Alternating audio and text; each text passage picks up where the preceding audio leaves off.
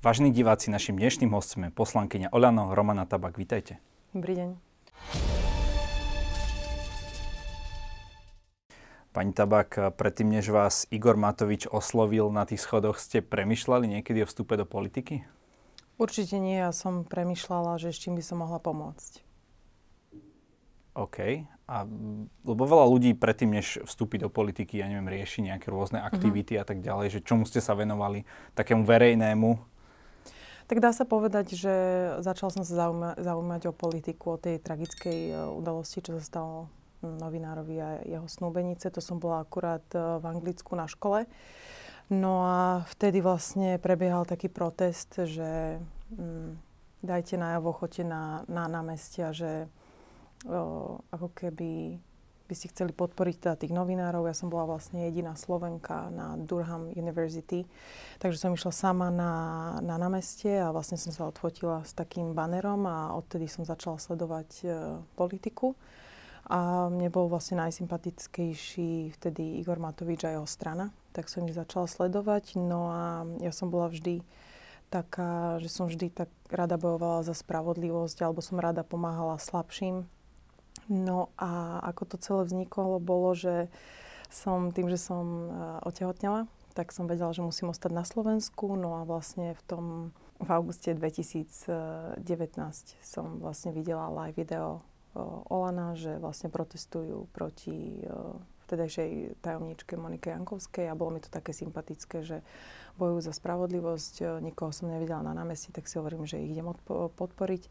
No a vtedy som tam prišla a vlastne už som bola skoro v 5. mesiaci tehotenstva a z hodou okolností pri odchode som stretla Igora Matoviča a Eduarda Hegera. Tak som sa im vlastne prihovorila, že keby niečo potrebovali, že som tu ako bývala tenistka a že som športovala v zahraničí a že keby niečo potrebovali, nech mi dajú vedieť. No a vlastne vtedy ma tam spoznal terajší šéf klubu Michal Šipož a on už kontaktoval môjho asistenta Martina Halika No a potom ma kontaktovali v novembri, čo už som bola mm, v 8 mesiaci tehotenstva. Takže to bolo veľmi intenzívne. Presvedčili vás hneď? Alebo, alebo väčšinou človek, ktorý nikdy nerozmýšľa nad politikou a príde takáto ponuka? A, ako to bolo? Um, nakoľko som veľmi impulzívny človek a taký emotívny, musím povedať, že prvýkrát v živote som si na toto dala čas, som si to fakt premyslela a som si vlastne zhodnotila pre a proti. A nakoniec si, som sa rozhodla, že teda idem do toho, lebo počas toho rozmýšľania vo mne tak zarezonovalo, že proste som cítila, že mám do toho ísť a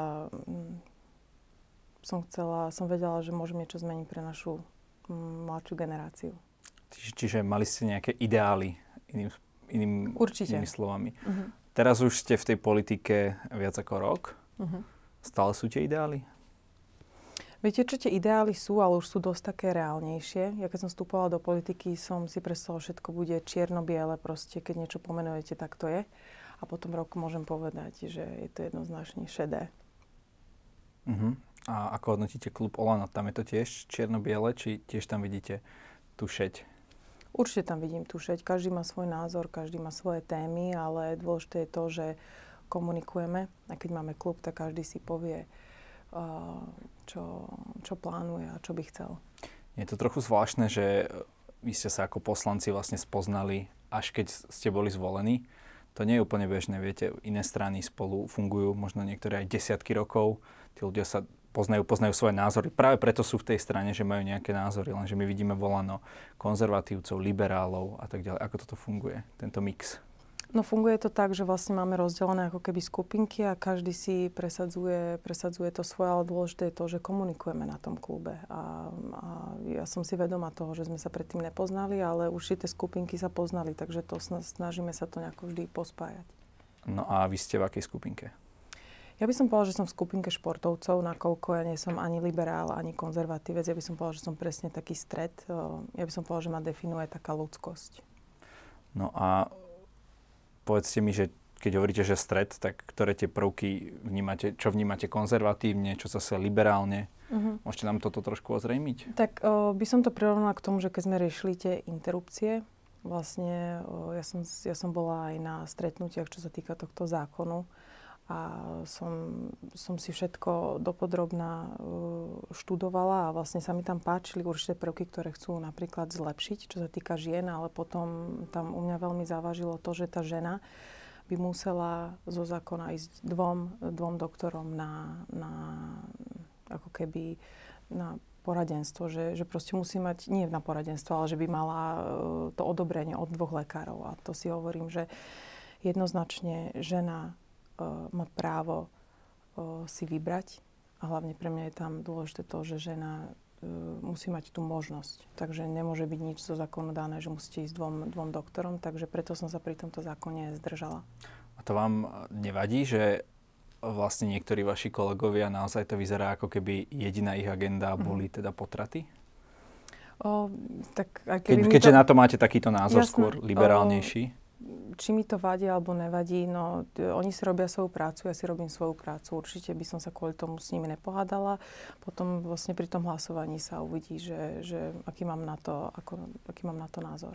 Takže volano je to tak nastavené, že v týchto otázkach si sa môže každý hlasovať e, podľa svojho a tomu klubu to nejako neprekáža Nie pri každom hlasovaní, ale keď sa jedná o, o ako by som to povedala, hodnotové otázky. O hodnotové otázky.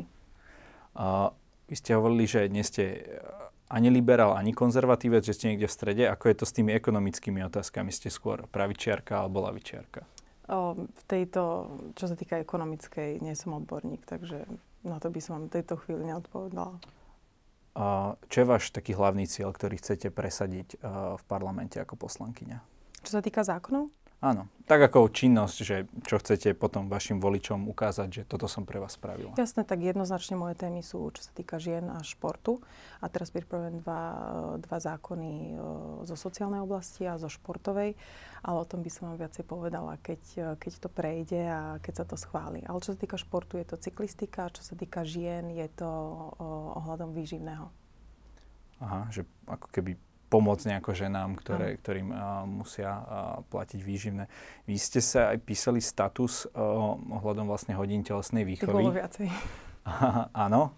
Uh, tak ten recentný som myslel, mm-hmm. že to nemá byť iba doplnková hodina. Mm-hmm. Tak ako by, podľa, ja viem, že nie ste pr- pracovníčka ministerstva školstva, ale ako by podľa vás, podľa Romany Tabak mala vyzerať e, telesná výchova? Koľkokrát by ju deti mali mať a tak ďalej? Tak jednoznačne o, som v pracovnej skupinke nášho spolnomocnenca Karola Kučeru, takže na tomto pracujeme. No a jednoznačne skvalitniť tie telesné výchovy. O tom je aj teraz ten vládny projekt Trénery v škole ktorý sa veľmi darí. Teraz je na 30 e, základných školách, e, vlastne v štyroch mestách Bratislava, Zvolen, Bánska, Bystrica a Košice. A vlastne tento projekt je o tom, že kvalitní, kvalifikovaní tréneri sú pozvaní na hodiny telesnej výchovy a chceme to skvalitniť. A ukázalo sa, že tento projekt vlastne je načasový, lebo akorát teraz presne sedí na to obdobie, že deti počas e, tej pandémie dlho boli doma, nehýbali sa, takže ja sa k tomuto projektu vlastne pripájam už tento mesiac. No a hlavne je to skvalitniť a posilniť ten šport e, na Slovensku. No a... a ešte by som pridala to, že aj keď som bola bývalá profesionálna športovkyňa, môj zámer nie je proste nejako pozvihnúť iba profesionálov, ale aj amatérov a proste normálne všeobecne pokryť, pokryť ten šport.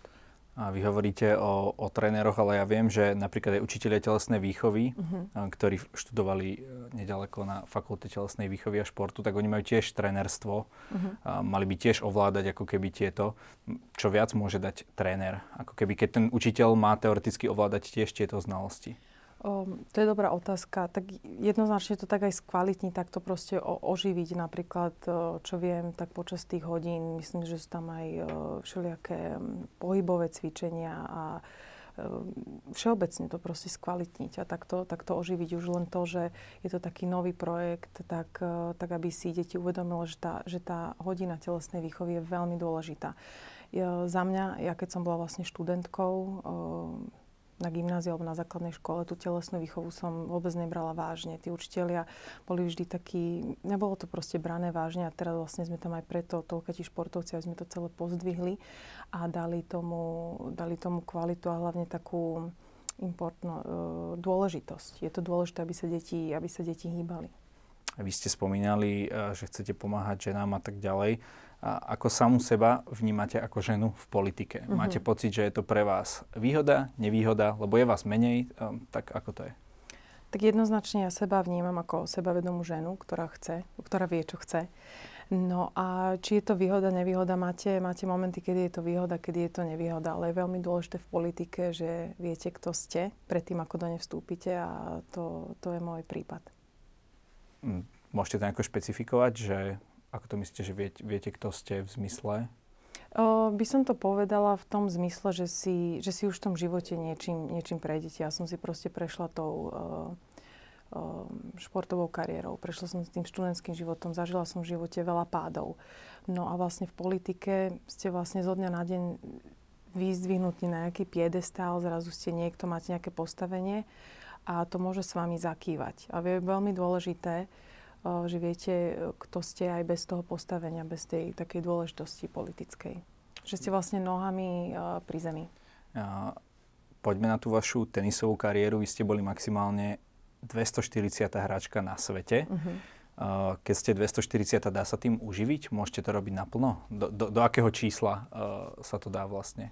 Tak jednoznačne na tomto mieste sa tým neviete uživiť, ale vlastne viete si ako tak uh, pokryť náklady.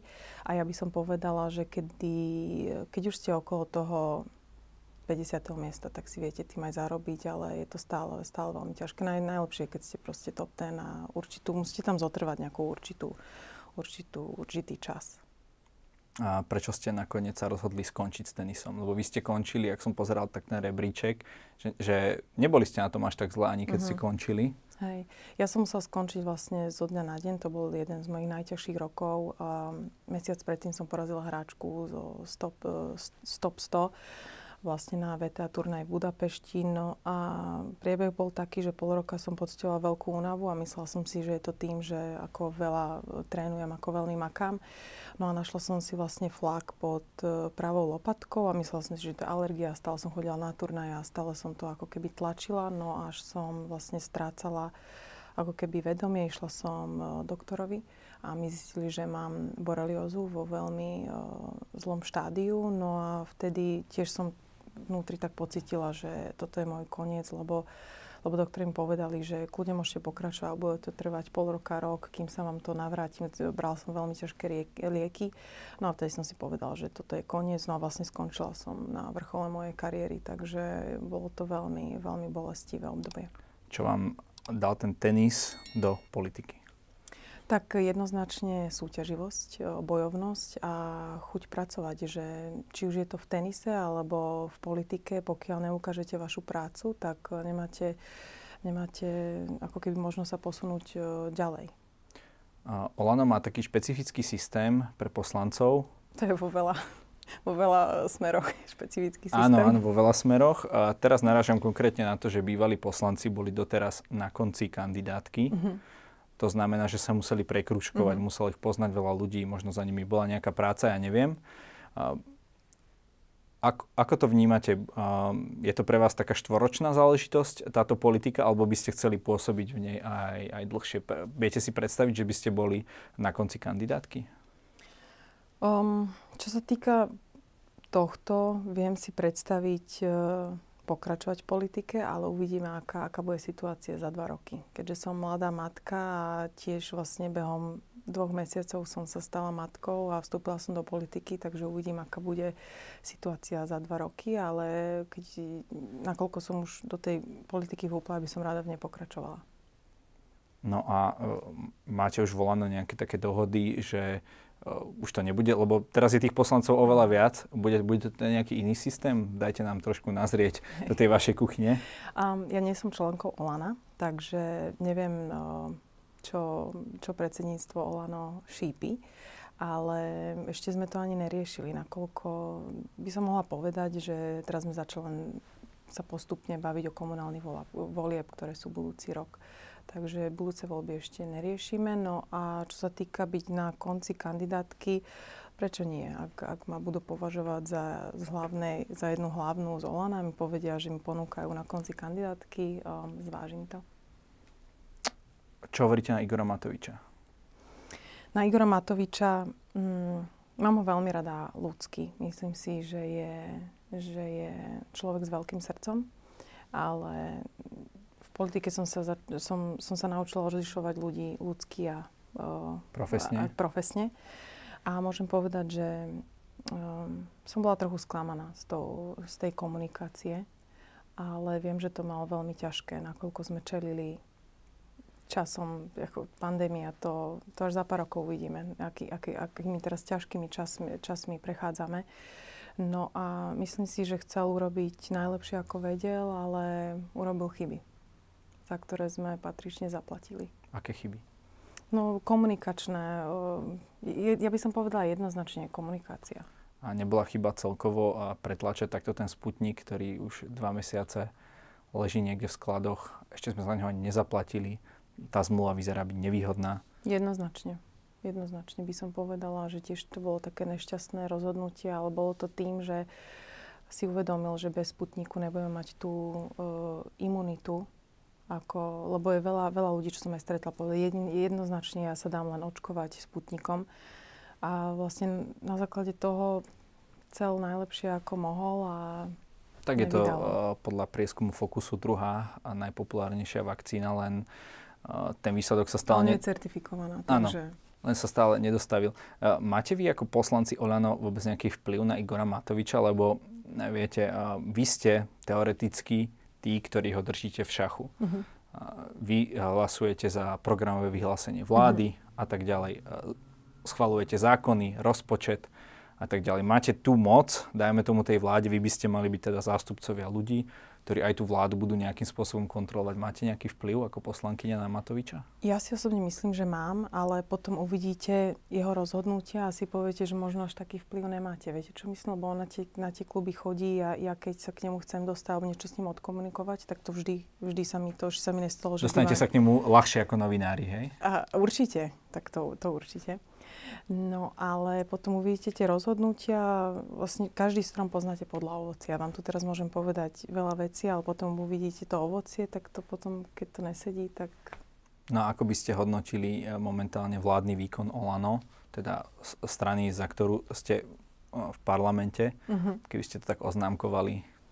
Teraz? No, akože teraz priamo. Tak ako ja v škole. Som, ja, by som, ja by som dala trojku. Dobre dobre. Ja si myslím, že my sme zaplatili za chyby, ktoré sme urobili a myslím si, že o, ten krok, že máme nového premiéra a nového ministra zdravotníctva bol, bol dobrý a, a hlavne je to, zase opäť je to vidno cez tú komunikáciu. Um, pán, pán premiér Heger aj pán minister zdravotníctva Lengvarsky si myslím, že výborne komunikujú a rozdávajú hlavne taký pokoj, stabilitu. Takže dúfate, že tie vaše preferencie sa pozdvihnú? Viete čo, dúfam, mne nejde tak o, o, o preferencie ako o prácu. O prácu, aby sme tým ľuďom zlepšili, zjednodušili život. Uh-huh. spomínali ste teda niečo so športom. Uh-huh. Čo pripravujete pre cyklistov? Zaujíma ma to.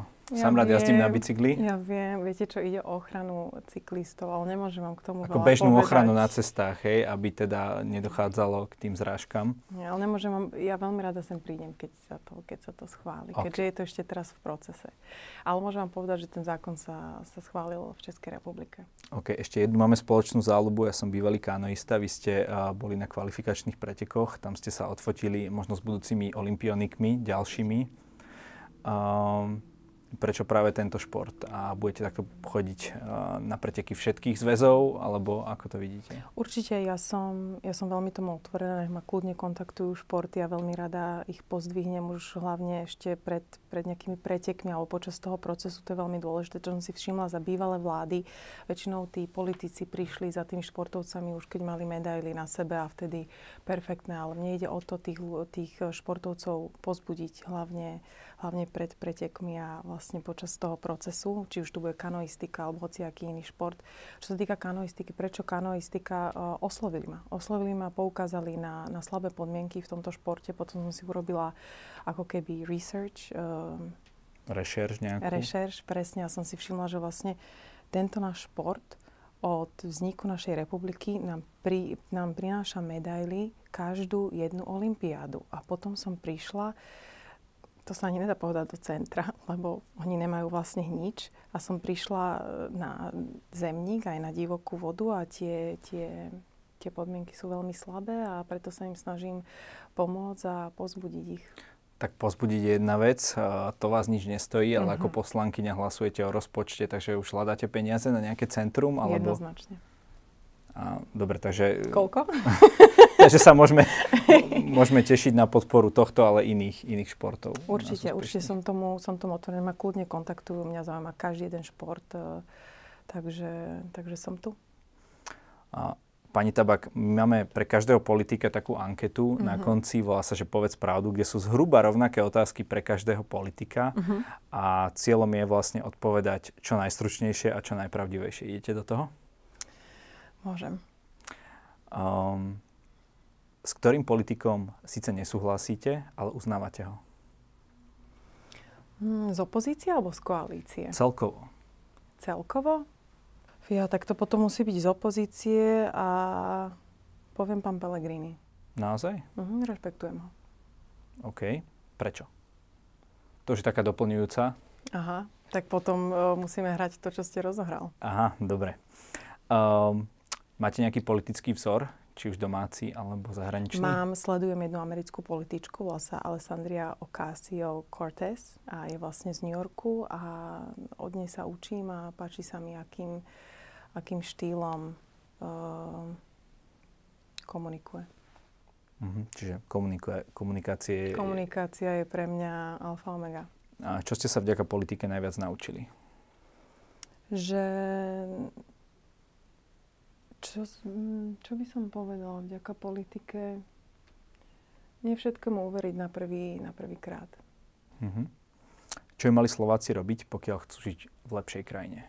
V lepšej krajine, to je, to je Slovensko lepšia krajina, či? Či, či ako to myslíte? Uh, keď chcú nejako pozdvihnúť našu krajinu, čo tak by mali robiť? sa vrátiť naspäť, by som povedala, tak ako som to urobila ja a sa pokúšať o zmeny. Ja som vlastne žila 4 roky v New Yorku, rok v Anglicku, neplánovala som sa vrátiť naspäť, ale um, veľa ľudí, čo poznám, čo žili v zahraničí, proste Slovensko je nakoniec veľmi dobrá krajina, uh, kde, kde, kde žiť. A tí, čo sú už tu, uh-huh. lebo ste hovorili, že vrátiť sa, uh-huh. a mhm. pre tých, čo sú už tu, čo by mali robiť? Čo by mali robiť? Uh,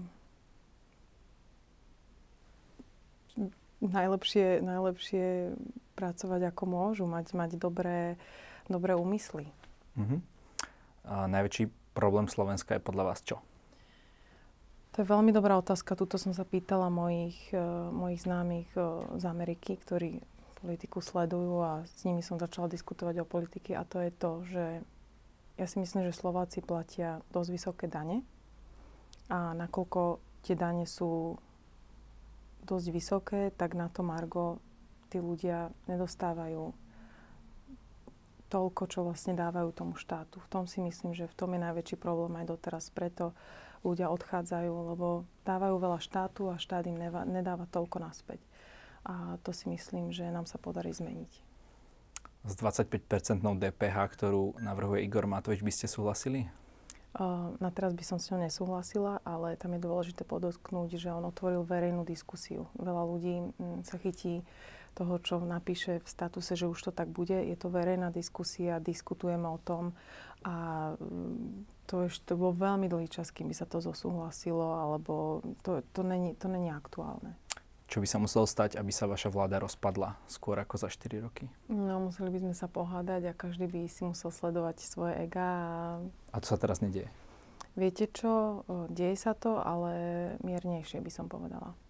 Svoje ega myslíte v rámci Olano alebo v rámci teda tých v rámci koaličných? celej koalície. V rámci celej koalície a toto by som tiež vypichla, že vlastne počas tej pandémie, počas tak ťažkých, kritických časov, aby si vymieniali um, názory cez médiá a nespokojnosť, to bola obrovská chyba. Komunikovali ste nejakú vašu nespokojnosť priamo s nejakým z vašich koaličných partnerov? Určite, ale nie, nie cez médiá. Akože ja som, ja som veľmi komunikatívny typ a vždy si, vždy si poviem, čo by som chcela, ale nikdy by som, tým, že som vlastne športovkyňa a som za tímovosť, neviem si predstaviť, že by som niečo komunikovala. A o čo tam išlo?